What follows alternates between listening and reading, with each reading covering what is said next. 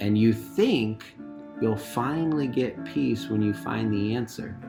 And the kind of ironic thing, according to Sextus, is you actually get peace by letting go. Many of us remember the hit 90s television series The X Files, which featured two FBI agents, Mulder and Scully. Mulder was a true believer in UFOs, ghosts, and Bigfoots. His partner, Agent Scully, was the skeptic. She was always rolling her eyes, sighing with exasperation, and using science to poke holes in her partner's theories.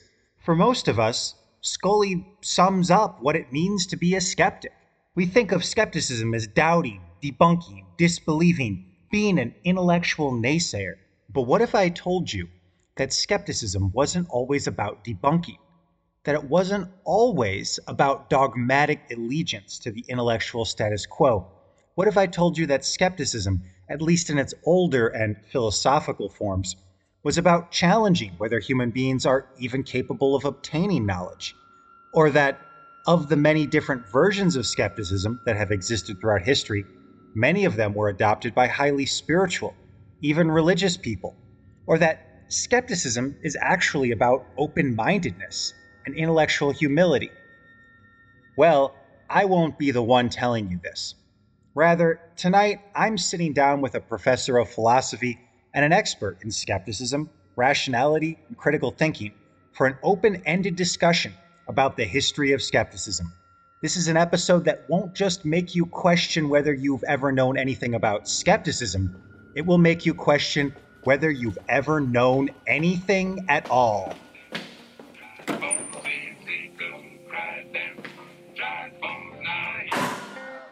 You are listening to the Spectral Skull Session Tales from the Twilight World of Myth, Mystery, and Imagination. The idea behind this podcast is that we explore claims about the occult, supernatural, and paranormal from an analytical standpoint. We're open to the existence of a world beyond the five senses, and we dismiss that dogmatic skepticism that insists that any story about the unexplained has to reduce to hallucinations or swamp gas. But we're not committed to any particular theory or philosophy about what the paranormal is, and we realize that, whatever is out there, the answer is likely to be more complicated than any existing model or theory. What we bring to the table is small s skepticism, a skepticism that we throw as much on the mainstream accounts as we do on the supernatural story. Okay, let's get started. Do you ever have this problem? You're getting ready for a long walk in the woods and you want to roll a spliff of smokable herb. You've got your herb in the bathroom, you're rooting around in your toiletries kit for medical scissors so you can chop it up nice and fine. But then you have to go get a plate from the kitchen. When you're all done, it's a mess. You've got herbs all over the bathroom, your hands smell like herb, you've got to wash all this stuff and put it back. It takes forever to get out the door, you're not vibing. You got to light that spliff up before you can feel at peace. Ugh. Luckily, Happy Trees has the solution a premium grade stash box from Happy Trees. That's happytreesupplies.com. Happy Trees sells a convenient lockable stash box. It comes with a four piece titanium grinder that will give you the smooth grind you've been looking for. The 50 diamond cut teeth grinds your herb to the perfect size for cones and rolls. The neodymium magnets keep the lid on tight while you grind. There's also a stash jar which will protect your herb from damaging UV rays and keep moisture in so your stash stays fresh. The airtight seal helps keep smells inside so you can save them for yourself. There's also a metal rolling tray so you can save every precious bud. And everything fits snugly into the box. Plus, it has a key so your nosy roommate or your little brother isn't poking around in your stash. They come in three varieties there's the Metatron's Cube themed box that has Metatron's Cube etched on the box and every accessory. Metatron's Cube is a sacred image associated with the angel who translates the directives of God into a form comprehensible to humans. This is according to the Kabbalah. There's also a Desert Visions themed box. It has colorful desert scenes painted onto the accessories. And for those of you who prefer plain, there's a box made of bamboo that is just adorable. I have my own Happy Tree stash box. Yes, I use it to hold my stash. I absolutely love it. These boxes range from $38.90 to $28.90 on the website, happytreesupplies.com. But now Happy Trees is offering a special deal to anyone who listens to this show. Use the coupon code SPECTRAL20 for a 20% discount.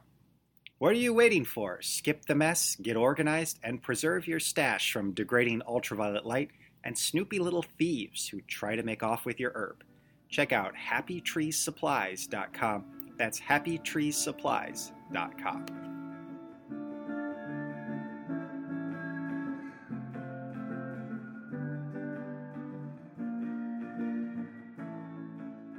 Dr. Everett Fulmer is visiting assistant professor of philosophy at the University of Loyola, New Orleans. He does research on the nature of rationality and knowledge, and also works on biomedical ethics and diagnostic reasoning. His dissertation explored the philosophical significance of skepticism. He offers workshops on critical thinking at hospitals in New Orleans and does business seminars on applying critical thinking in the workplace. He's also a close personal friend of mine. Welcome, Everett. I'm very glad to be here, Dane. Thanks, thanks a lot for having me. I'm thrilled to be here to talk about this. I had the thought a few weeks ago that it would be excellent to have you come on because we are committed on the show to small s skepticism. As Chris narrates in every episode, we throw as much skepticism on the mainstream account as we do on the supernatural story. And since you are an expert in skepticism and critical thinking, I thought, well, why not have Everett come on and uh, talk to us about the different varieties of skepticism? Great. So I was thinking, Everett, that we could start this evening's interview with this question. When many people think of skepticism, they think of the American skeptic movement. This is a movement associated with intellectuals like Michael Shermer. It's associated with the New Atheist movement, led by figures like Richard Dawkins, Sam Harris, Christopher Hitchens, Daniel Dennett. And uh, they're sort of adjacent to the Silicon Valley rationalists who are interested in becoming more rational thinkers but they're way more interested in debunking, focusing on things like Bigfoot, ghosts, aliens, and of course, religion. How do they measure up as skeptics, in your view? Are these uh, excellent examples of what skepticism is? Great, great question. The short answer is no. They're they're not good examples of what skepticism is. Um, and let's let me try to walk walk through why. So I know we're going to talk a lot tonight about exactly what skepticism is and how it fits with, with a, a helpful, a rational, a clear headed worldview. But to start with one simple thought the skeptical tradition, so the philosophers across the history of Western philosophy who have advocated and defended skepticism, saw what they were doing as articulating a commitment to complete open mindedness. Complete open mindedness. That you were pursuing the truth uh, without any prejudgment about where the truth and even if the truth would be found, and you were as clear headed as possible about the difficult obstacles that we face in trying to find the truth.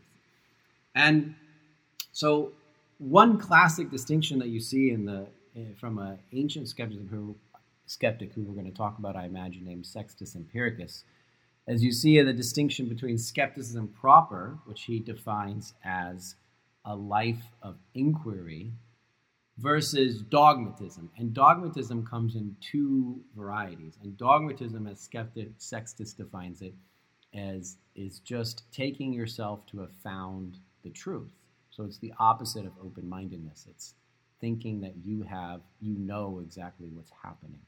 And to think that you know exactly what's happening, you can think that you know what's happening because you think that something's true, but you can also think you know what's happening because you're so damn sure that it has to be false. So, some of these uh, figures in the American skeptic movement would be labeled by Sextus as dogmatists, not as skeptics at all, as negative dogmatists, he would call them perhaps, because they are um, starting their investigations and starting the arguments from a perspective that the, the topic they're considering has to be false. They're not uh, not considering it with clear and absolute open mindedness. but already starting from a, a bias as what the right answer has to be. Are you familiar with the television program The X Files? Oh, I, yeah, that was a great, great show. I, uh, lots of lots of evenings in the '90s were spent watching The X Files. That's a great show. What do you think of Scully as a uh, paradigmatic skeptic? The agent Scully, the female partner played by Gillian Anderson, uh, partner of uh, Fox Mulder. Good. Yeah, so she's not, and she's not for the reason that I was just articulating. So, Gillian is a character who uh, is much closer to the American skeptic movement mentality, right? That she's she's committed to the beginning of the falsity of the things her and Mulder are often investigating, and she's committed to the falsity of some of the things that Mulder thinks is true. And Mulder's kind of making the mistake on the opposite side, right? He's like antecedently committed to the truth of these things. Um, so you, you can both are being both of those characters from the from a philosophical skeptic's perspective are guilty of dogmatism, whereas the true skeptical perspective would really try to be completely open-minded about whether or not you know the various the various scenarios they're investigating are real. What do philosophers mean by skeptic and skepticism? Good, yeah, that's a good question. There's um, there's a few different things. Um, and across across the history of philosophy, I think that the standard use of the terms has shifted a little bit. So, for example, if you if you go all the way back to ancient Greece, the terms would primarily have referred to certain schools that shortly after the time of Aristotle uh, and Plato philosophy was largely codified among a set of competing schools in and around Athens, or at least Greek, Greek or Western philosophy was, and and um, the word skepticism referred to some of those schools. But as the history of philosophy went on, uh, the the meaning of the term shifted. Um, the the work done by some of the ancient skeptical schools is still part of what we mean by skepticism today. But I, I think if I was trying to analyze what most professional philosophers use the term today, they actually use the term to refer to a set of puzzles, which is which is kind of funny, perhaps, in a different way of thinking about the term. But these are puzzles that have been generated by self-described historical skeptics, including some of these ancient schools I referred to, and later participants in the skeptical tradition. So you have this broad historical tradition. That tradition has generated several puzzles, and most of what a lot, most of what at least English-speaking philosophers work on today are the puzzles generated by this tradition. And I call them puzzles because they are sets of inconsistent claims, and some of them are seemingly platitudes. Like so, you start from a few sentences that everybody would think have to be true about what rationality means or what knowledge means, and then you show that they logically imply something crazy or that they're inconsistent. And so the puzzle is trying to figure out where in our common sense thoughts have gone wrong, which of these seemingly obvious claims about rationality that looked so right actually had to be wrong, or maybe there was something wrong in the inference or so forth so yeah, a lot of contemporary work is focused on these sort of little puzzles, and the goal of trying to solve them is deepen your understanding above rationality or deepen your understanding of knowledge. Because you thought you knew what it meant, and then lo and behold, you realize that your understanding of rationality or knowledge leads you to paradox, leads you to something crazy. And so, you, in solving the puzzle, the goal is to improve and deepen our understanding of what actually knowledge and rationality mean. Okay, we are very far afield from what common sense notion of skeptic would be, I take it. So I, I would think of the man on the street, probably our audience would think that skepticism is a kind of doubting, uh, not accepting things, being critical. Philosophical skepticism is actually about figuring out, uh, so puzzles. Apparently, there are contradictions in the nature of rationality itself, and there's a presumption among philosophers that we can fix that. Can you relate that to the common sense notion that skepticism is just distrust and not knowing what what is true and Sure. Yeah, yeah. So let's let's give an example. So I think that might help.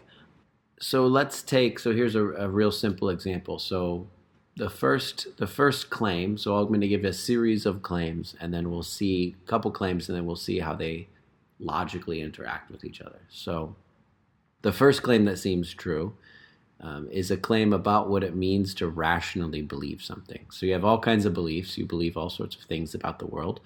Some of those beliefs you might believe for emotional reasons, irrational reasons. Some of them you probably take yourself to rationally believe.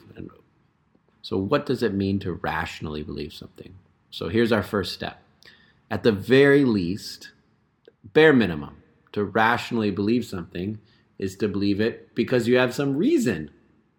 That seems pretty innocuous, right? That to rationally believe something, you have to have some basis, some support, some evidence, some reason. yeah i believe we're having this conversation for a reason because i can see you on my zoom and i can hear you right Exactly right.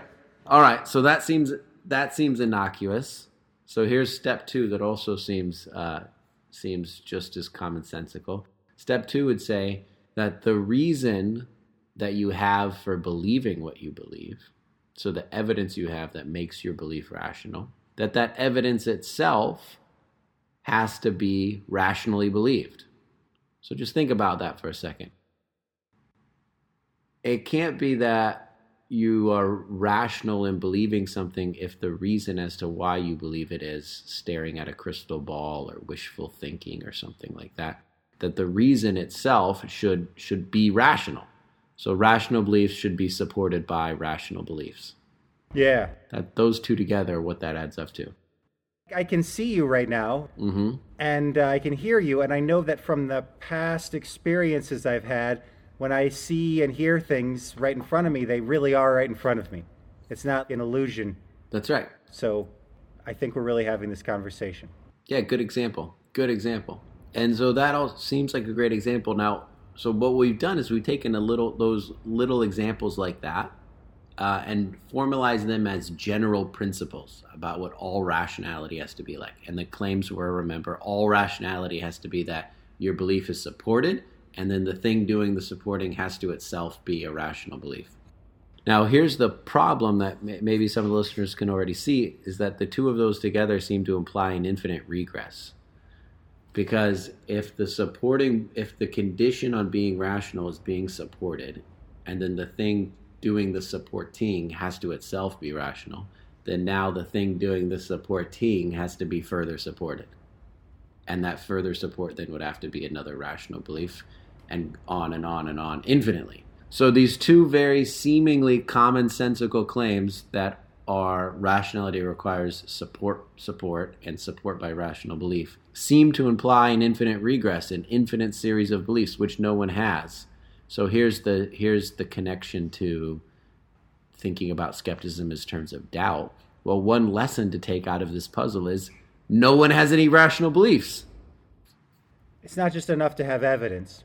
It seems reasonably that if I if I'm committed to the idea that I have to have evidence for everything I believe, then I also have to have evidence for my evidence. And then I need evidence for my evidence for my evidence. That's right. And I need evidence for my evidence for my evidence for my evidence and so on and now I but I can't possibly have an infinite amount of evidence. Right? So therefore I could know nothing. That's right. That was a really nice way to put it. So if it's true that your that your evidence it's if it's true that to be rational, your evidence itself needs evidence, then you'll be stuck with endlessly trying to supply evidence for the evidence for the evidence for the evidence for the evidence for the evidence. And so it seems something must be wrong with that requirement we started with. It may, maybe it must be wrong that actually rationality requires uh, evidence that itself is always further supported, right? The skeptical puzzle, at least as it's presented, it's about saying uh, you don't know anything, right? Because of this weird thing, like the evident, the need for infinite evidence. It turns out you don't know anything.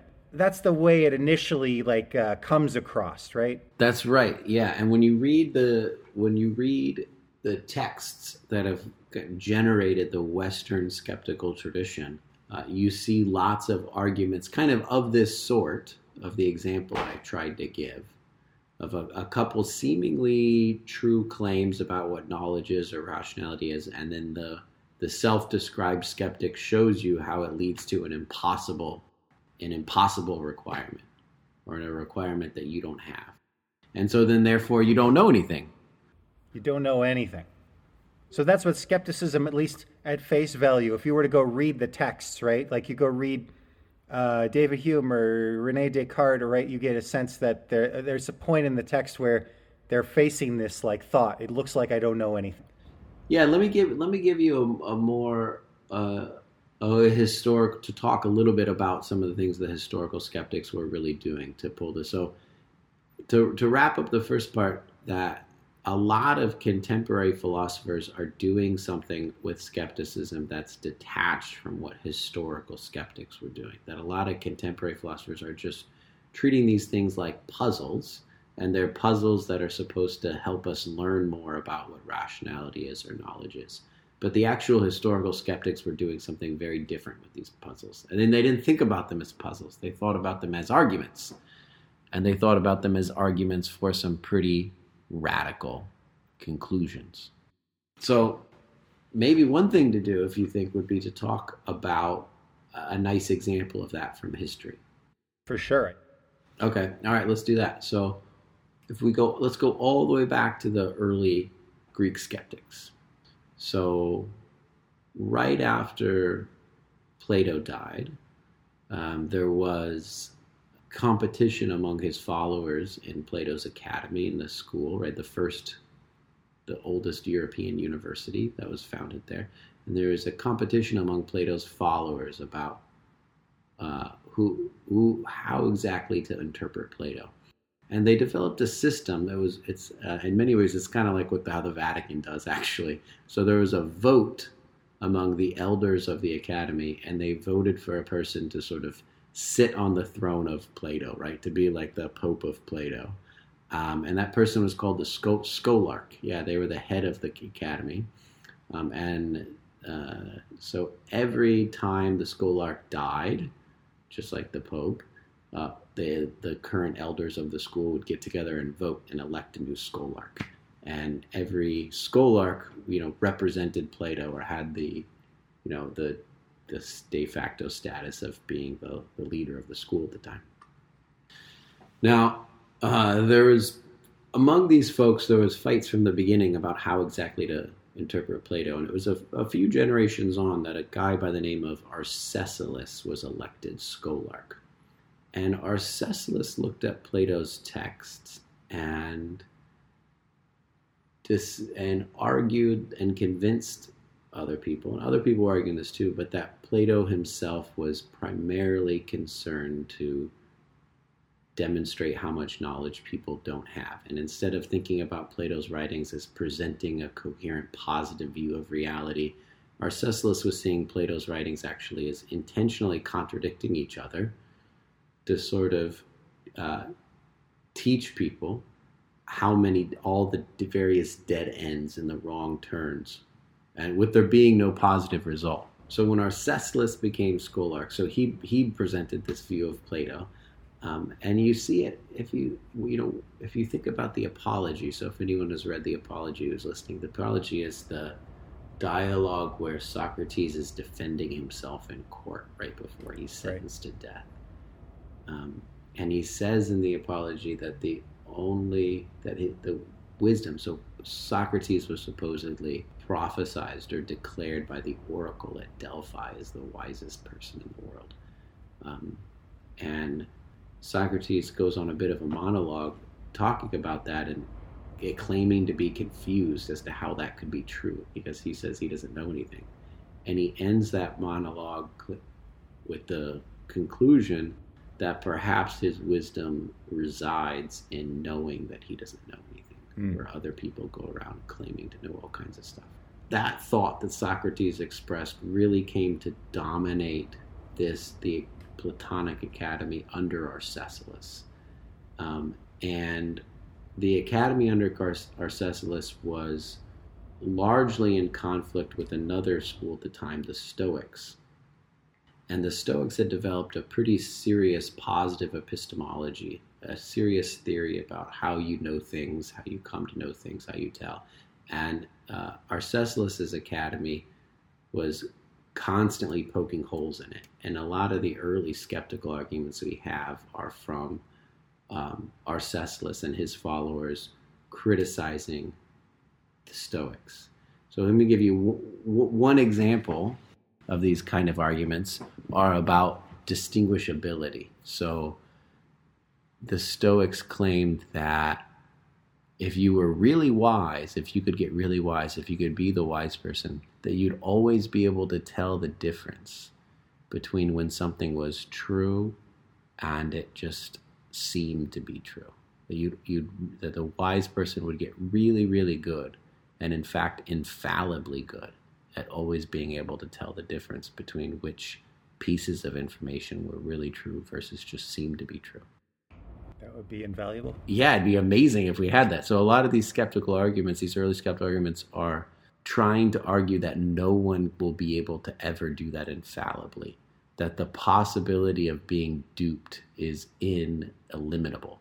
So, for example, there's all these examples. For example, if you were shown one grain of sand and then another, and then put behind your back, would you be able to tell which was which? Or one egg and another? You saw two twins. There's another example. And so there's there's there's a onslaught of examples um, and arguments built around these examples that are all attempting to show that it's always possible that you think you have the truth when you don't that it's always possible for you to be duped, that no one would ever be able to actually have the skill, the Stoics claim. No one would ever be able to have the skill of to always and everywhere tell the difference between what's true and what's false, that it's always possible that falsity looks exactly like truth to you. It sounds like the Stoics at this point believed that you could acquire almost um, like magical or supernatural powers. Did they have a notion of a sage who was sort of all knowing and didn't you become a sage through sort of self discipline and, and various other kinds of practices? That's right. Yeah, the sage was the uh, the epitome of the Stoic. Was the, the personification of the ideal of what the Stoic uh, philosophy was after. And you're right that the Stoic view, the Stoic philosophy involves a lot more than epistemology. They had a whole ethics, and in fact, right, we still use the word Stoic today when we describe someone who's um, you know, not very affected by their emotions or something. They call that person stoic. But yeah, the sage represented all this stuff, and one of the things the sage was supposed to be able to do is to to be able to tell the difference. Now, at one point in the in the fight between these early skeptics under Arcesilaus and the Stoics, at one point the Stoics, uh, you know, admitted the difficulty and then tried to come back and say that, well, the sage will be able to tell the difference between when they're in a tricky environment and they're not in a tricky environment. So here's why that's relevant. So uh, think about a lot of times when you fall prey to an optical illusion, like you are, you know, you know, driving down the road in the desert and it looks to you like there's a puddle ahead. Or you've been out in the cold too damn long, and so you come in and put your and you put your hands into the cold water, and they feel hot Necker cubes. Yeah, they are. Yeah. So the Stoics say, look, it's not that our senses are deceiving us all the time. We're getting these things in uh, certain environments. And so the sage will be able to distinguish between when they're really in a tricky environment and when they're not. And therefore, they'll be able to tell when they really have guaranteed truth before them and when they don't. And then the skeptics come back and try to run arguments about the sage's ability to tell what kind of environment they're in. Right? But this this this kind of it's at the early stages of skepticism, it's all of the arguments are about whether I can look at information and for sure and certain tell whether I'm being duped or not. Whether I can distinguish between something being really true versus it just looking true. And that that that distinguishability problem is the heart of the early early skeptics.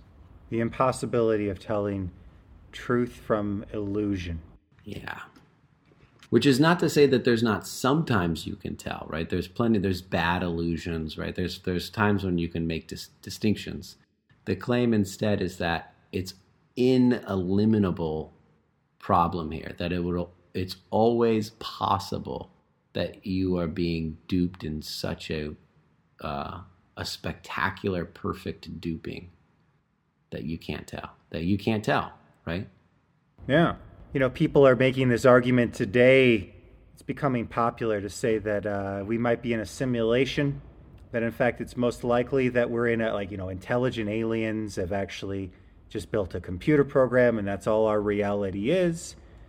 If that's true, or so if that even could be true, right? You could say, well, you don't know that anything's real because for all you know, you're in a simulation. So I might think that I'm talking to Everett right now, but for all I know, I'm in the alien simulation and there was never any Everett to begin with. Yeah, that's a that's a really nice example of that because and and just like the the film The Matrix, right, you know, as well that those sorts of scenarios, or, or even to bring it down to earth, you think about an example of we've all probably had times where we were dreaming, but we thought we were awake. Mm, yeah. Uh, you know when you when you when you had one of those dreams and you couldn't tell it was a dream so all of those scenarios the alien simulation the matrix the dream that you're dreaming and you think you're awake and not a dream right Th- those are all scenarios where the information you're presented with looks and that moment in your first person perspective, first person perspective moment to be top notch, as good as it gets information. And yet it's false. Yeah, even the sage can't tell. That's right. Yeah. So those are all illustrations of the, the seemingly always possible fact that you could be being duped right now and you can't tell. So now it sounds like uh, skepticism was a movement that was about taking down this this sort of um, cult movement. That was about taking down this the Stoics who had gotten into this idea that uh, you could become an enlightened sage and you could have sort of um, almost supernatural knowledge, insight into the nature of reality. And they were saying, no, it's logically impossible. Um, and then did they go too far? And so they ended up with arguments that were so good that they showed that nobody had any knowledge at all? And did that become the problem?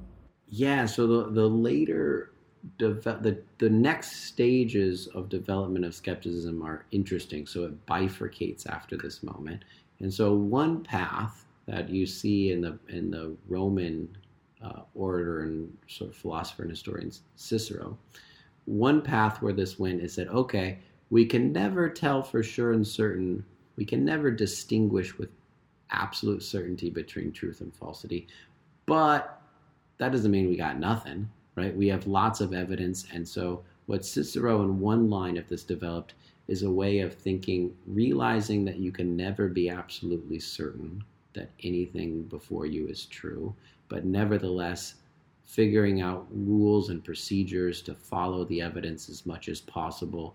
Um, and the way Cicero puts it sometimes is in terms of probabilities, that we can have probabilistic evidence for this or that conclusion. Oh wow!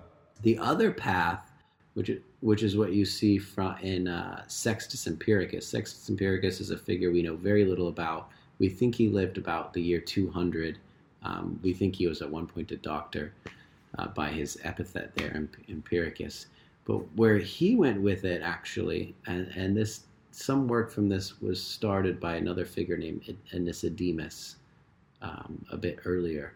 But this other trajectory was claimed that it's completely right. We can never tell whether anything is true or false. We can't tell that with certainty, and even Sextus will argue that you can't tell that with probability, that you have no rational reason to be able to say that one conclusion is more likely than another. And Sextus turned this into actually an ethical project that it, instead of in the early days of skepticism, I described it as being primarily just about taking down the Stoics. And under Sextus, it became an enlightenment project. Sextus claimed that becoming a skeptic would give you peace. I mean, he had to be a little careful with his language there, but we, we can not go to deal. But he roughly claimed that he, in following skepticism, uh, peace and tranquility were found for him. That in the claim is something like you can get so worked up on which of your beliefs are true and who's right and who's wrong, and people are yelling at the Thanksgiving table. How do you find peace? Sextus says, let go. You let go of the whole project and you realize that nobody can actually tell the difference between truth and falsity. And you embrace that and detach and let go of it. So that was a, a really interesting period in the history of skepticism right there under Sextus, um, uh, broadly called Pyrrhonian skepticism. So the, the practical upshot of it was that through thinking through these these puzzles, you could detach yourself from some of your your need to have your opinions believed by others or just believed by others and believed by yourself. So Sextus seems to the way he motivates this is uh, and I don't know, maybe this is autobiographical for him, but he talks about a kind of anxiety you can feel when you even recognize yourself as having not found the answer to the question you're after yet. And that you're going and you're searching and you're searching and you're reading and you're talking to people and you're researching and you're, you know, spending hours reading Wikipedia or whatever, right? And you're going on and on and on. Um, and you think You'll finally get peace when you find the answer. And the kind of ironic thing, according to Sextus, is you actually get peace by letting go, by by letting go of the project. Interesting. It is interesting, but he he he he gets he gets close to contradicting himself here, because I, as I said a bit ago, he wants the he want what he wants skepticism to be is a totally coherent worldview dedicated to saying we're still searching, we don't have the answer. Maybe it's maybe there's an answer, maybe there's not. We're always still searching, right? But but still searching sounds like you haven't given up on the project. It sounds like you're going after the answer and you think it's out there.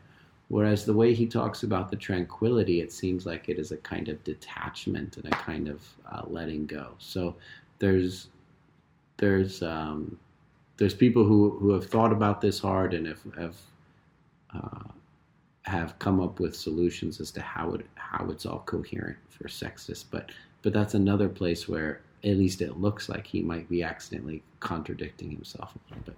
Maybe the idea is that you know you you could uh, relax a little while still holding on to hope that there's an answer. And that reminding yourself that it's possible there is it's possible it's unknowable might just be something to help you uh, chill out a little bit. Yeah. I mean what's odd that makes a lot of sense but when you look at sextus's arguments so he he runs uh, a series of arguments but they all broadly have a similar structure and most most of Sextus's arguments have a structure like this. Step one is realizing that everything you think is tied to your own perspective. That you you you have to see the world through your your biological eyes, not someone else's. You have to speak the you know your only mother language is the one that you were born into and your particular time and place and your particular culture and the particular facts about how your senses work, you know, how genetically how you happen to be born, facts about the species you happen to be born. Um, and you realize that you don't have a, a you have a tool set you were born with. You didn't choose it, right? You have a particular tool set of your body and your senses and your mind you were born with. Um, and then you have enculturation on top of it. And every claim you make about the world has to be filtered through that tool set, as well as that enculturation. You can only see the word through your own body, through your own five senses, through your own mind. Um, so that's step one. Step two is, well, it sure as heck seems like if I was a different, I, it seems like it could be that if I was a different species, a member of a different species, uh, if I had a different body, if I was born in a different time and place, I might think very differently about this. Know, you, I mean, to take one example, you can try to just think about the difference between how we are a very visual species, it seems, um, and try to just think for a second about how odd reality must be experienced to bats who use echolocation instead of us, right? Like the world they live in is radically different than ours. And and we are just so accustomed to thinking about the world in terms of how it appears to our eyes in terms of colors. But if you were a bat, you wouldn't think that way at all. You'd think about reality to the extent that bats think about reality in a radically different way. And they'd be as just as damn sure and certain that reality is that way as we are that it's red and blue and yellow and this and that. And so once you realize that there's this, from Sextus's view, once you once you take head on how every claim you make is tied to your perspective. And then step two is if your perspective was different, it might look very different. It might look just as the, the opposite of what you think might look just as good as what you think looks to you. And so then the conclusion of that, Sextus argues, um, is that you're not actually in a position to tell whether any of your beliefs are true because if you realize that your the way the world looks to you is tied to one perspective and it's possible that the way the world looks that the world will look differently tied to a different perspective then to be able to tell who's right you would need a third perspective that could be the judge outside who would be able to weigh the two different competing perspectives. But you can't get that. Like as sextus puts it you're always party to the dispute. You're always one of the perspectives that we're trying to choose between so you can't occupy the unbiased judge perspective. And so you're never in a position um, to be able to rationally tell which perspective is the one that should be trusted. Mm. So you'd have to have a God's eye view, which none of us can ever occupy. That's right. Yeah. So that's a that that argument from his seems like it covers all cases, or it's intended to cover all cases.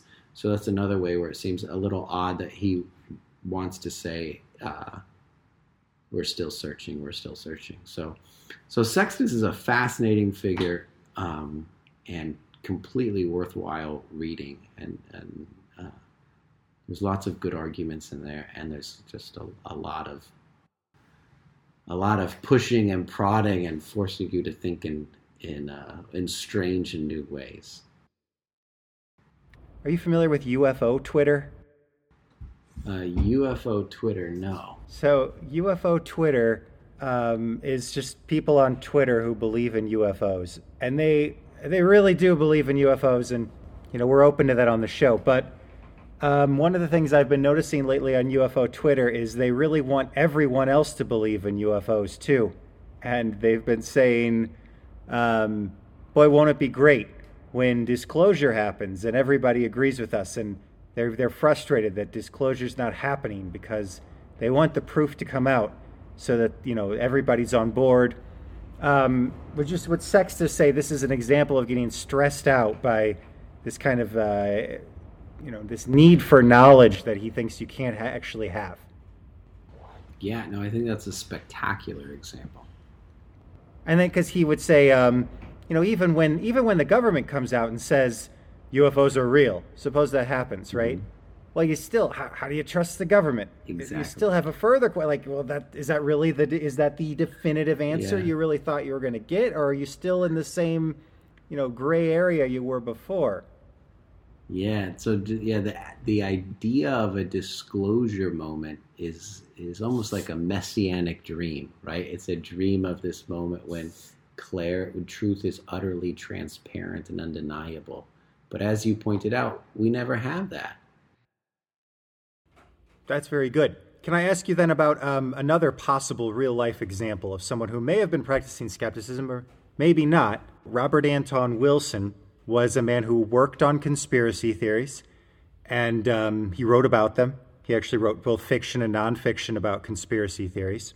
And he, uh, during a period of his life, began practicing consciousness expansion exercises that were popular in the 60s. He was a kind of friend of Timothy Leary and he went through a phase in his life, which he called Chapel Perilous, where he felt like he was receiving messages from possibly, uh, he writes in his autobiography, possibly aliens from the star system Sirius. He also questioned whether it might have been um, his own mind generating it. He questioned whether it might be uh, messages he was receiving from a higher self, or whether they might be messages coming from um, some sort of spirit being located around, uh, you know, somewhere in the vicinity of Earth or in another dimension. He's never able to figure it out in his autobiography, but he writes that the viewpoint that he settled on was what he calls ontological pluralism. He says, I ended up deciding that there's no one theory that can ever fully describe reality. And so, what we need to do is learn to be quick at moving between theories. So, that's why he moves back and forth between his theory that he's talking to spirits, his theory that he's talking to aliens, his theory that it, he's making it all up in his head. And he thinks that that's the right attitude to have is a kind of flexibility to move from one perspective to another. Does that sound like skepticism to you? It's a it's a movement in the right direction. So one place where the historical skeptics would push back a little bit is in his decision to believe that the right view is this ontological pluralism. So the what the skeptics would push back on and say that that itself is a is a strong view, a strong, serious philosophical view about reality, and that needs to be interrogated just as carefully. Like it could be that you just haven't figured out what the one single unifying ontological view of reality is. It could be that all the ones you're considering are wrong. It could be that you know you haven't been creative enough yet to figure out how to fit these pieces together. Um, and so, like, the pluralist view itself needs to be just one of the things that's doubted, along with the various proposals that he enumerated the alien proposal, or his own self, or his higher self, right? So, giving a list, going through a list of possible explanations is a spectacular thing to do and a movement in the direction of the genuine spirit of skepticism. But then it has to be taken a further step, one step further to say that, like, jumping to that being the correct picture of reality itself needs to be scrutinized and considered among only one of the possible explanations to consider. Very good. So the skeptic, the true skeptic, isn't just questioning the appearances, but also questioning his methods for adjudicating between the appearances. And then that leads to the natural question do skeptics uh, need to be skeptical of skepticism itself? And what kind of ramifications does that have? Yeah, good. This is a place where there's been a lot of interesting historical reflection uh, and contemporary work on on the the self consistency of the skeptical project. In in the ancient world, it, this this worry was largely articulated as a worry about action. The claim was that skepticism is inconsistent because you can't actually live that and you do live you have to live as a human. And so therefore the view is inconsistent. And here's why it would appear that you can't live it. Because just think about the things you do every day.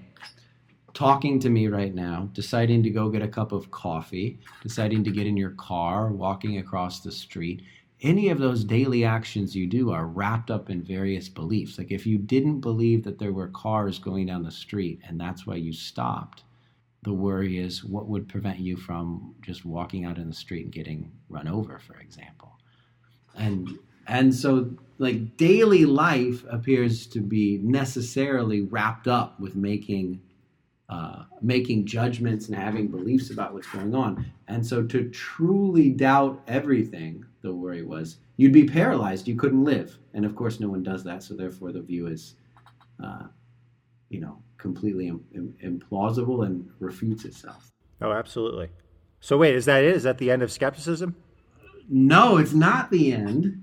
Uh, because there was lots of sophisticated things that were said back on the other side and are, and are worth thinking about. So the main move that was articulated, at least in the ancient world, to push back was distinguishing between the kind of mental judgment or state, right? The kind of, let's say, quote unquote belief that you need to practically live versus the kind of belief that is the proper thing to doubt in skepticism.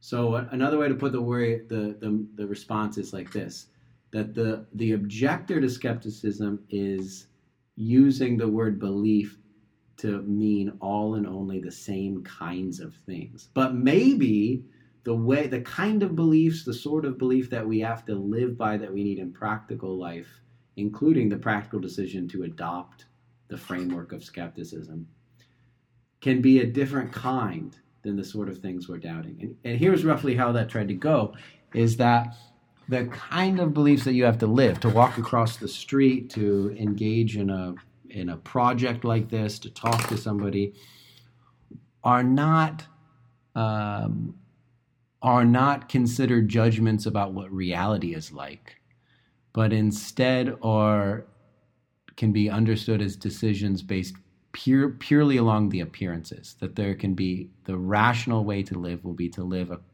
according that it appears to you that there's a car coming down the street, and that's enough to hold back and not walk into the street without going on to make the further step of there definitely 100% are cars in reality, and that will definitely kill me if I walk out. That the appearances can be a kind of judgment that is less committal than a full blown belief, and it's the full blown beliefs that uh, are the proper proper object of doubting and skepticism. So that's one way they tried to tried to push back against those kinds of worries. Okay, so practical beliefs would be the things that just you just have to do to get to get through life, right? You have to eat and drink and pay your taxes, right, and avoid the police or avoid running into trouble with the law. But um, you know, questions about what's real, from everything from UFOs to skepticism itself, might be in the category of uh, what are these theoretical beliefs to contrast them with practical. Yeah, yeah, no, that's a nice that's a nice distinction, and in fact, some of that language is is deeply in the tradition. I think even uh, I I I'm not sure if Sextus uses the language of theoretical and practical beliefs, but you definitely see it in Descartes, for example. So De- Rene Descartes was writing in the 1600s and is another major figure in the development of skeptical thinking. And Descartes develops these skeptical meditations now, Descartes doesn't think that the right that skepticism is the right philosophical view, but he thinks that going through these skeptical meditations is an exercise that will teach you what the right view is. And so Descartes is not a skeptic, but is committed to the importance and usefulness of skepticism. And he starts off these skeptical meditations saying, This isn't practical beliefs. Don't don't do skepticism on practical beliefs at all. That this is all and only for purely theoretical claims about what's deeply real in in reality and what isn't. Very good. Yeah, I, have read meditations and uh, I really enjoy Descartes and his um, sort of multiple steps. Right, you're supposed to do one meditation a day, and it's supposed to put you into this headspace where you know anything could be real. Right, you could be possibly you're being deceived by an evil demon or possibly you're just dreaming and nothing that you're seeing is real. And then he tries to walk you out of it. And I think when he's in the depth of that, what is it, meditation four, when he's at the peak of the doubt, or is it three? At the bottom of one, actually. Oh, that's the peak so, of it at, at, the bottom of one. Oh, the right. bottom of one, or I mean, uh, meditation two picks right back up at the bottom, but you you start getting the you start getting Descartes arguing that he thinks he can step out of the skeptical pit in meditation two. But um, he's almost in a headspace that sounds like something um, Robert Anton Wilson was in, right? Where Anton Wilson is like, well, I, maybe I'm talking to spirits, or maybe I'm not, or maybe nothing's real, right? I think uh, Descartes, maybe without doing any consciousness expending exercises, or maybe he was doing consciousness expending yeah, exercises. Who knows? He did. He did study with the Jesuits, right? And they have all kinds of contemplative he, prayers. Yeah, he, that's right. That uh, Descartes was schooled as a young boy. He got a bit lucky in this regard. So he was sent off to a Jesuit boarding school um, in a, the French town of La Flèche. And at the time, that school was small and not very notable. Um, but it grew, and by the time Descartes was an adult, that that secondary school had become very popular and was well regarded, and a lot of um, fancy people in Europe were sending their kids there. So Descartes got this real credential luck that by the time he grew up, the school he went to had become famous, and so then he could, you know, have that social clout. But it, it was a Jesuit school, and we we know some things about what he went under there, not tons, but surely he was taught the spiritual exercises of Ignatius. Um, and there's a nice article that a current philosopher wrote comparing also some of the moves in the meditations exercises to actually the um, the spiritual exercises in Teresa of Avila's main work of spiritual exercise called the Interior Castle. Oh yeah, another Spaniard, right? So Jesuit Right. Uh, Igna- Ignatius is a Spaniard from the Basque re- from the Basque region uh, in the northeast of Spain, and uh, Teresa was from. Actually, I don't even know where Avila is off the top of my head. Maybe you do, no, no, I'm sorry. but I don't either. Didn't she, isn't she the one who, um, when she was a child, she tried to run away from home to go fight the Moors? You know, I don't know. I think her parents like had to go find her. She's like 17th century, right? That's uh, No, wait, no, because there would be no Moors left to fight. She would have had to be back in the 1400s if she thought she was going to go fight the Moors. That could be. I'm not. Because. Spain is unified under Christian rule, 1492, right? Yeah, that's right. So anyway, I don't know. So we don't know when Saint Teresa lived. We don't know, but we we it's very plausible. somebody somebody will have to check us on that. But it's very plausible that Des, Des, Descartes. And it's really fascinating that he did this, by the way, right? Because when you look at the texts that constitute the canon of philosophy, they are primarily essays and treatises, right? They're primarily the author writing you arguments for what he or she thinks you should believe. And Descartes' main work, The Meditations, is not that at all. It's a set of excerpts that Descartes doesn't want to give you an argument. He wants to give you a set of exercises to do, of intellectual exercises, with the thought that you'll come out the other side a changed person. You'll come out the other side thinking differently. And once you come out the other side a changed person, Descartes thinks you'll be able to see what's true and why. And that that method just smacks very loudly of um, Ignatius of Loyola's spiritual exercises, but even more broadly, the tradition of uh, spiritual exercises across across Western religions and even even more broadly still. Yeah, I really like the idea. There's a point of intersection here between philosophy, the history of philosophy, and uh, spirituality. And then for us, for the show, it's the, with these with consciousness expansion oriented type practices, which you can call spiritual or not. But um, Sure. it's interesting to see that that three way intersection there. Go ahead. I was going to say, and it's not just Descartes. There's an interesting history of places where uh, the skepticism has bedded up or roomed up with with uh, religious views of various kinds, and then uh, on the other side, of course. So we think, as we begun our conversation here, talking about the new American kind of skeptic movement, which views itself as antithetical to religious commitment. But when you look more broadly at the history of skepticism, the history of skepticism is a mixed bag, and there's some very clearly bona fide skeptics throughout history who took themselves to be deeply religious people, or as far as we can tell from from what they wrote, they appear to take themselves to be deeply religious people.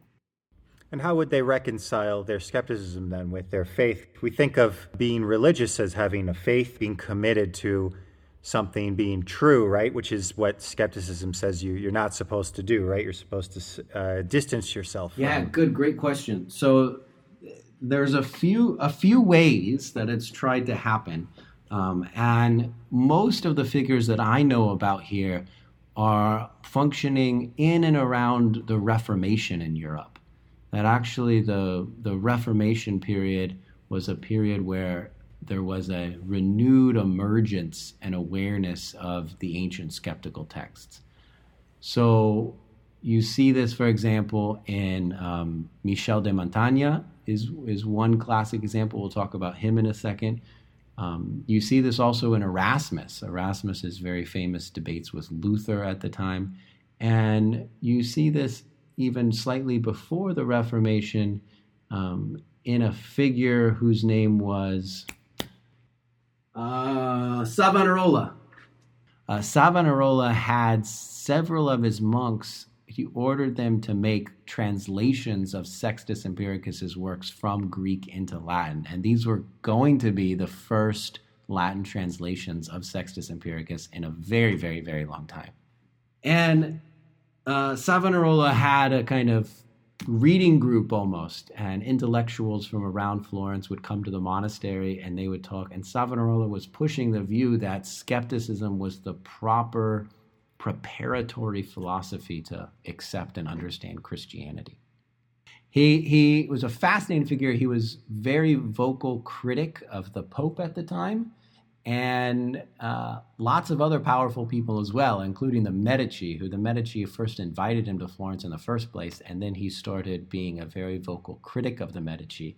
And Savonarola also went to went so far as to claim that he was having religious visions directly from God that were supporting his criticisms of the Pope and the Medici, and was claiming that there was a kind of apocalyptic battle that was ensuing and that the whole city of Florence was going to be sacked and burned to the ground, and uh, you know all all kinds of hysteria he was he was propagating.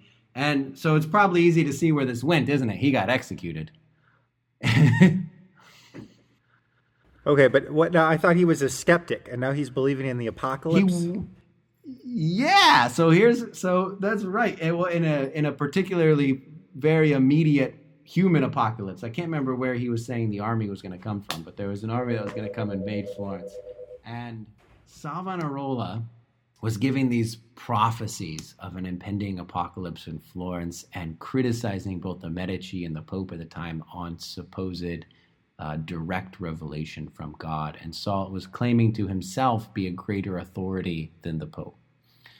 Which, which led to his execution. So here's how it was all fit together. His view was that what skepticism does is it shows you the internal inconsistency of reason.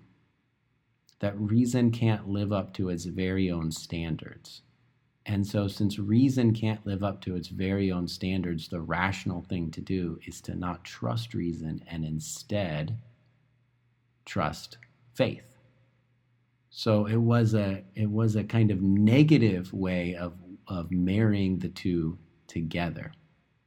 And you interesting, right? And then you you actually saw a similar claim during the Reformation. So for example, there was these very famous debates between Erasmus and, and, Luther on a host of things, right? So Luther, of course, was representing the Protestant side, and Erasmus the Catholic side, and uh, Erasmus would argue, based on some arguments from Skeptis, Sextus, that the way uh, Luther was so convinced that his own reading of Scripture was correct was irrational, that he did not have evidence to be trusting the way Scripture appeared to him.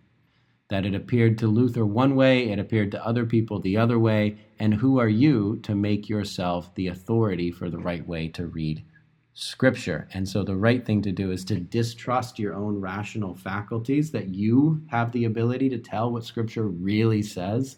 Um, and, in, and instead defer to the tradition. So as a kind of a faith move that uh, that asserting faith in the tradition was seen to be the result of skeptical thinking about the limits of our own ability to properly read these texts.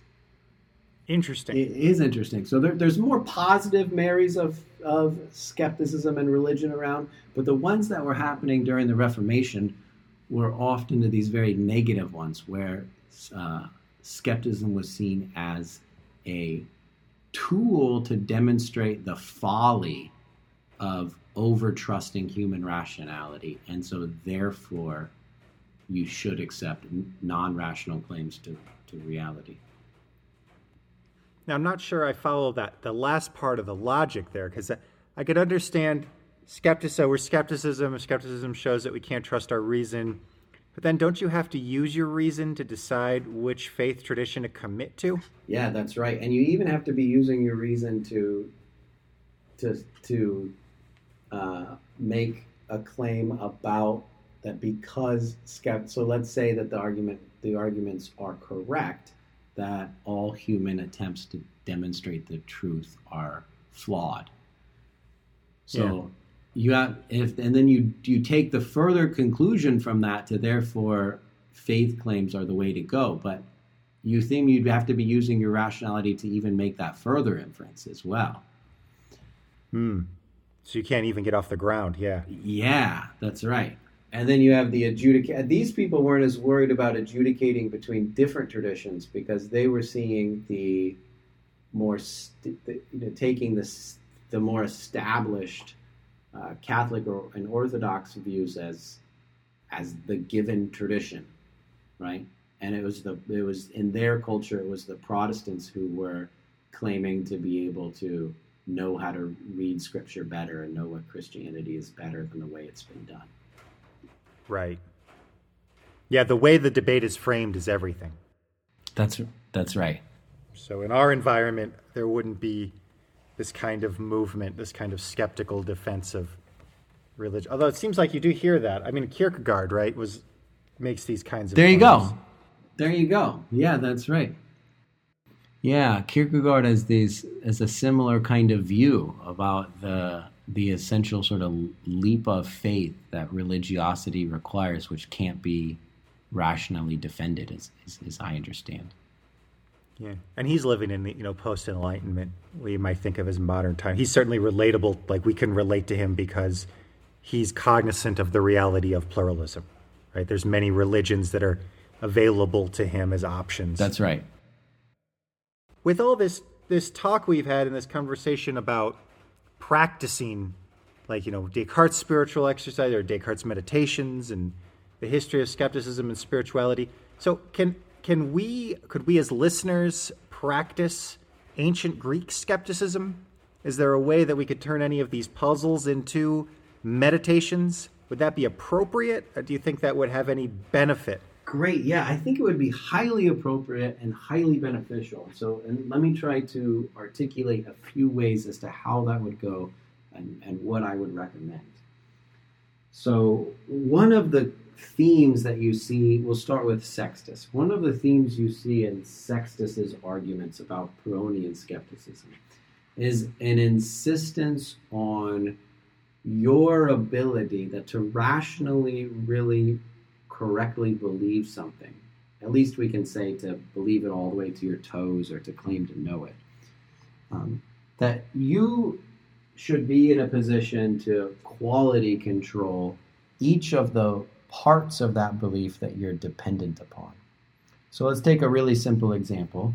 So your friend tells you something is true, or you read something on social media that something is true the first thing Sextus would have you ask is whether you're in a position to tell whether that source is reliable, or whether you're in a position to tell whether that source is telling you the truth in this case, even.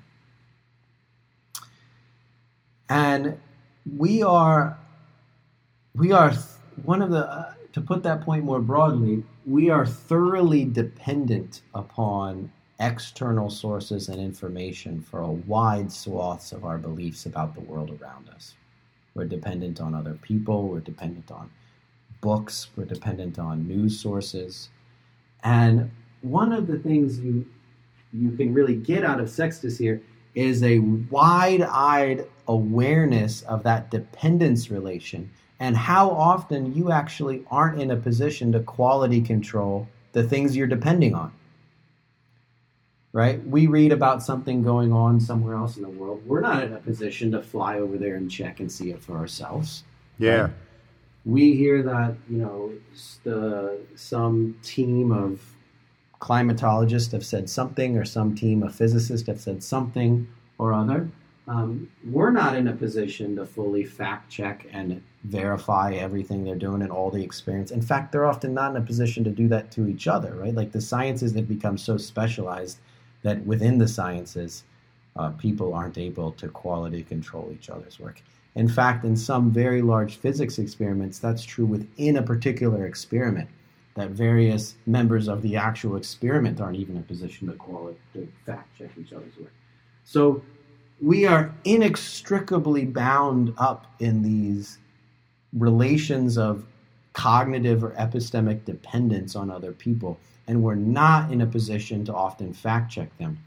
So, what you, you thinking about the ancient skeptical tradition should bring that to your fore and make you aware of that. And then the next step would be to therefore you should pull back on how damn certain you think you are about many, many, many things you believe because you realize you're not actually in a position to quality check the sources and the things you're dependent on to get that information. I see. That that should give a, a huge dose of humility, and I, and I think I don't know what you think, Dane, but my guess is it's kind of psychologically counterintuitive that we want we want to believe that what's natural is to hear something from a friend and to believe it, right? To read a news article and believe it. Yeah. Um, it it's easier. It feels good. It feels nice to know to think you know what's going on in reality, and the kind of humility that the skeptical tradition offers um, is a little might sound a little uncomfortable at first because you have to you have to be okay with realizing that you're dependent on things you can't fact check. You're dependent on things you can't quality control. And so you're not in a position to really tell whether what you're being told is true or not. I was just going to say the the ironic thing to return all the way to Sextus is that Sextus thinks that instead of being psychologically uncomfortable, that coming to terms with this humility is actually liberating. That you can you'll gain you can gain peace by coming to accept the fact that your beliefs are thoroughly dependent on things you can't fact check, and therefore you're not in a position to really go toe to toe and claim for damn certain you know. Um, and, in, and instead of feeling anxiety about not knowing, you can feel some detachment and some peace from the anxiety of feeling like you have to know. Very good. I think that could have helped out a lot of people that we've talked about on this show who were, you know, caught up in strange experiences with things that they, they weren't sure what, what they were encountering. Well, there, there's a, there, there is a, I think there is a real uncomfortability though, right? Like you can, um, Descartes in the Meditations uh, talks about a feeling of vertigo when you're deep kind of in a skeptical experience. Mm-hmm. Um, and I think the figure you were just talk asking me about before, Wilson, yes. was describing something similar, right? Yeah, Chapel Perilous is what he called it. Chapel Perilous. I don't know what you think or what any other listeners out there think, but it's easy for me to feel like I could get myself in a perspective of vertigo that feels deeply un- uncomfortable, of not knowing what to believe, what to think, which way is up, which way is down. Right? Sextus wants to tell you it's liberating, but but that itself we should we should be skeptical of and, and think hard about and critical about, about whether it truly is liberating. Well, I think I had an experience like this um, of both the vertigo and the liberation when I was in college, and I was thinking very hard about David Hume. Hume has this argument that uh, we have no rational basis for causality, right? And he says, like, there's no logical reason why the sun might not come up tomorrow. And, you know, anything could happen from any given thing, any other given thing could follow, right? And so, um, not just that the sun might not come up tomorrow, but you know, you could drink water and it could fail to quench your thirst. You know, you could strike a match and it could fail to burst into flames. It could do something it's never done before, like it could produce water. You know, anything you could imagine could follow from anything else. Um, and there's no logical reason why any of these causal relations have to happen. I spent a lot of time meditating on that, or just like thinking it over. And I found it really trippy and really weird because I had this thought like, whoa, I can't I can't really be sure then that I can count on stuff. Like, what if I'm just walking to the cafeteria and I just fall through the ground? you know, I just fall forever, right? Because there's no causal relation yeah. I can count on. No, that's right. It was very trippy, and then I kind of left it, kind of forgot about it. But when this coronavirus thing happened, and it was so out of the blue, I found myself going back a little bit to my Humean days and being like, you know, this is something totally unexpected, but I should have expected that the unexpected could happen. I don't know if that mm-hmm. makes sense. No, it makes perfect sense. So I'll, I'll say two things. I'll share a Vertigo story too, and then um, and then I really like the transition to the, what coronavirus, the the Vertigo experience that we can have. We many of us have had during coronavirus. So one experience I'll share about about vertigo actually was from a student of mine. So I was teaching a class on Descartes' meditations, and the as we briefly mentioned here, so there's these this set of exercises, and the first meditation goes into deeper and deeper doubt. Like it starts by doubting whether or not you can trust your senses, the way things, whether way things look, touch, taste, or smell are really the way they are. Um, and then, then it goes down to the level of next level is whether you can doubt, uh, whether you can be sure that you're actually awake at any moment you're awake, because it seems possible that you have had, and many of us claim we've had experiences of a dream where we thought we were awake in the dream.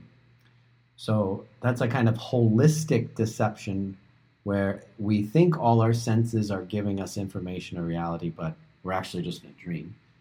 And then there's the deepest level, which you know is almost like a matrix kind of experiment, a thought experiment, where you think about the possibility of the very rules that your mind works by. Everything you think is manipulated or systematically wrong. Wow. And so I was teaching this class, and we we we spent some time really walking through this. Um, and I had this student who was a very good student who kept coming to me and talking about it. Um, and then I got an email from uh, my chair in the university saying the student was asking for a medical withdrawal and was leaving the university. Oh no. Yeah. And um, the student's parents came. I was called in. We had these big meetings. And it turned out that reading Descartes had thrown the student into such a vertigo experience that they were having a psychological breakdown. Wow. And they couldn't, um, this person couldn't, couldn't, didn't know, couldn't feel like they could trust anything, didn't know which way was up or down. Their entire worldview was shattered um, and was deeply lost and, and left the university for that semester. Wow. I know, I know, yeah, I, I, I know. I should have a dis- disclaimer at the beginning of my classes. and luckily, the student, you know, came out of it and came back. Um, I've talked to her a few times since, um, but I'm not. I, I mean, the way she came out of it might be similar to actually the way Hume talks, which is not kind of a rational way to come out of it, but just practical life pulling you back, right? That you get worried about these things, and then your friends come over and want to have a beer and play, play chess. Well, Hume says I go play billiards, right? I go play billiards, and it all fades away. That's away. right. That's right. You loved gambling. I wanted to know if this student of yours who had this breakdown, were there positive outcomes? Any have any evidence of uh, overall, you know, consciousness expansion after this uh, disorienting experience? Yeah, I really, I really hoped so. And I invited the student to my office multiple times the subsequent semester and year. Um, I didn't. I mean, I didn't, wasn't pushy, but I, you know, offered offered myself to talk, um, and she didn't. She didn't want to. So I don't. I don't really know what happened, to be honest.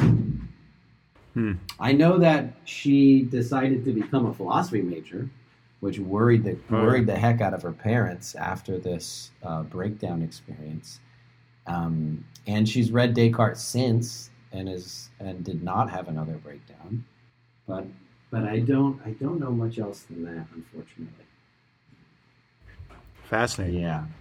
Well, it's good to know that, you know, be forewarned that skepticism has its own dangers too. It does, and there's a nice wrap up there. I think back to to your point about coronavirus and the uncomfortability of these kind of vertigo experiences, or even yeah, the uncomfortability of having no idea what's going to happen. Think back to the earlier days of coronavirus, and we didn't Yeah. know if we were about to enter a global massive recession for decades, or who knows what was going to happen, right? Or if a bunch of the world was going to die, or you know, it was all all over the place scenarios. Nobody had any idea how it was going to. And now we're coming out of it, and every you know, much much uh, much calmer feelings. But a year ago, there were some pretty high feelings, and when you're feeling so uncomfortable about not knowing what's going on, I think there's a real human tendency to want to jump to believe something, jump to believe anything, because Believing Yeah. something feels like a lifeboat in the middle of this vertigo sea. Um, and that's another thing you can learn from the skeptical tradition, I think, is being aware that that uncomfortability itself can make you do irrational things. Right? That Oh, very good. And then you can, but, and it's not that just knowing that will make you not do it, but becoming mindful of that can help you check yourself. Like, Yeah. thinking about how well maybe I'm just jumping to that belief because it feels scary and uncomfortable to to just sit in in not knowing. Yeah.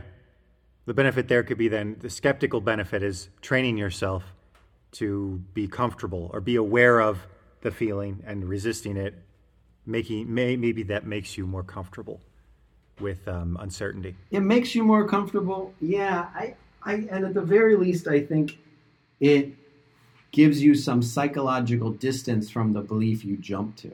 So if you jump to a belief and you find yourself believing it, and then you you have a moment of stopping and you think, well, wait a second, maybe I'm just doing that thing where humans are uncomfortable, so we jump to beliefs. And the moment you think to yourself, maybe that's what I'm doing, your belief starts to feel less sure, and so you can get some psychological distance from your belief. That's wonderful.